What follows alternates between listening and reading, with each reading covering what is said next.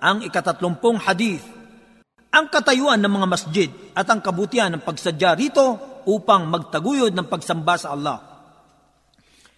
ابي هريره رضي الله عنه عن النبي صلى الله عليه وسلم قال من غدا إلى المسجد وراح اعد الله له نزله من الجنه كلما غدا أو راح Si Abu Huraira sa makanyang nawang kaluguran ng Allah ay nagulat.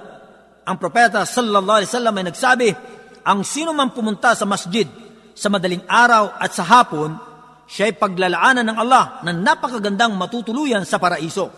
Sa tuwing siya pumunta sa madaling araw o sa hapon, isinalaysay ni Al-Bukhari, hadith bilang 600 at 62 at ni Muslim, hadith bilang 285. Ang tagaulat ng hadith na ito ya nabanggit na sa hadith na ikalabing tatlo. Ang mga kapakinabangan sa hadith na ito. Una, ipinapaliwanag ng hadith na ito ang katayuan ng mga masjid sa paningin ng Allah at ang kabutihan nito sa sino mang nagsadya rito upang itaguyo dito sa pamamagitan ng pagsamba sa Allah, paggunita sa Kanya at pasasalamat sa Kanya.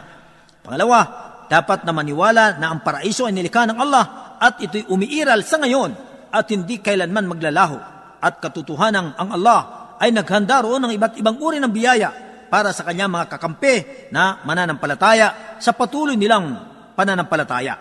Pangatlo, nagikayat ang hadith na ito tungo sa pagtataguyod ng mga masjid sa pamagitan ng pagsunod sa Allah.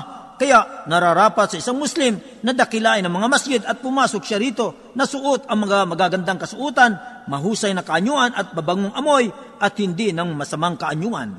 Pang-apat, ang kahulugan ng gadwa at rauha sa hadis na ito ay ang pagpunta sa masjid at pagbalik mula rito.